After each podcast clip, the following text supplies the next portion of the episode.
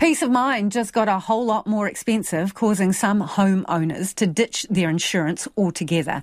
The cost of house cover has almost doubled over the past 10 years, while contents insurance is up almost 50%. Consumer New Zealand's Rebecca Styles joins me now. Kia ora, Rebecca. Kia ora. Uh, how many people just simply aren't renewing because of the cost? Um, so our latest survey found that 8% of homeowners were letting their policies lapse due to the high costs. What do you make of that? Well, it's very concerning. Um, it's kind of understandable in that the prices have increased so much, but it's leaving a lot of people in a very vulnerable position should the worst happen. It can be a particularly dangerous strategy, right? If you can't cover totally. any of the costs. Totally, because if, if you have no insurance, you're also not eligible for EQC cover in the case of a natural disaster, so it's really um, vulnerable.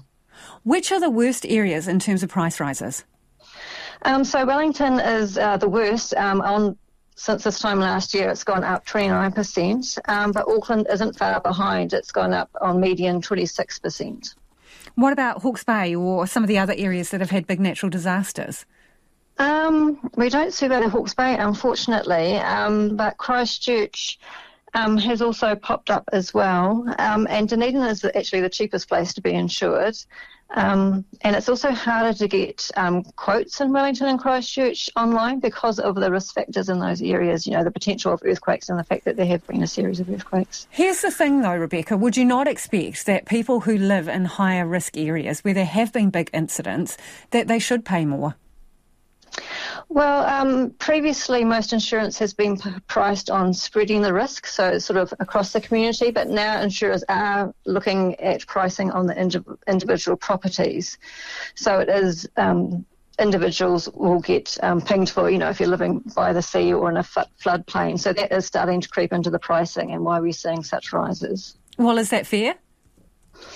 Well, um, it all comes into the implications with the councils. If people have been allowed to build somewhere, it comes down to the way that land is zoned. I think we're sort of heading to a point of um, more increased extreme weather events and the role of council in actually making sure people are building in the right places and putting enough protections in place so that their properties are safe. So it's this relationship between um, local government, central government, as well as insurers sort of come up with a solution, I think, and sort of the cumulative consumers are being sort of stuck in the middle, really.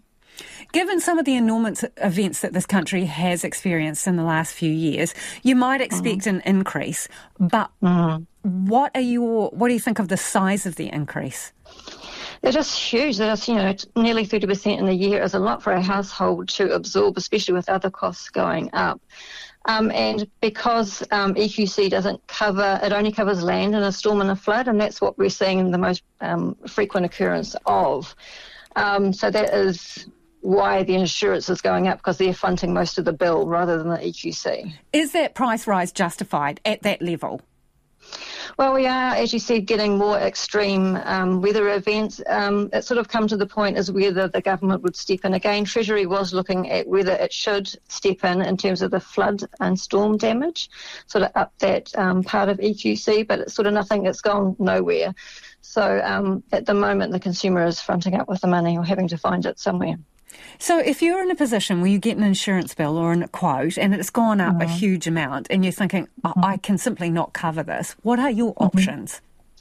So, there's a few things you can do. Um, if you've got a comprehensive insurance policy, you can ask for like a basic one, which is fire or fire and burglary policy, which obviously is, is not the same level of cover, but it is some cover and will also make sure that you've got the EQC component. Um, you can up your excess, so rather than paying the first 500 on a claim, you can pay bump it up to 1,000 or 1,500, and that will bring premiums down.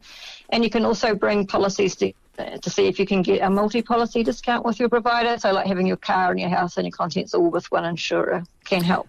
So raising your premium level only works if you can be confident you will have that money if something goes wrong. Well, this is it. Yeah, you can't put it up too high, so it's prohibitive for when you need to make a claim. Yeah, so it's a balancing act, and families will need to look at their budget and see what is doable. Yeah. Rebecca, before you go, don't banks and mortgage providers make people have insurance? Isn't it compulsory? Well, this is it. Yes, so like when I, we bought our house, we had to make sure it could be insured. So um, yeah, I think that's just done when you buy a house. I don't think the banks really check up whether you've still got that insurance. So yeah, the worst case scenario is you're not insured, you've got a huge mortgage, and yeah, you're in a, a bit of bother if something happens and you don't have that house insurance. Appreciate your time, Rebecca. That is Rebecca Styles from Consumer New Zealand.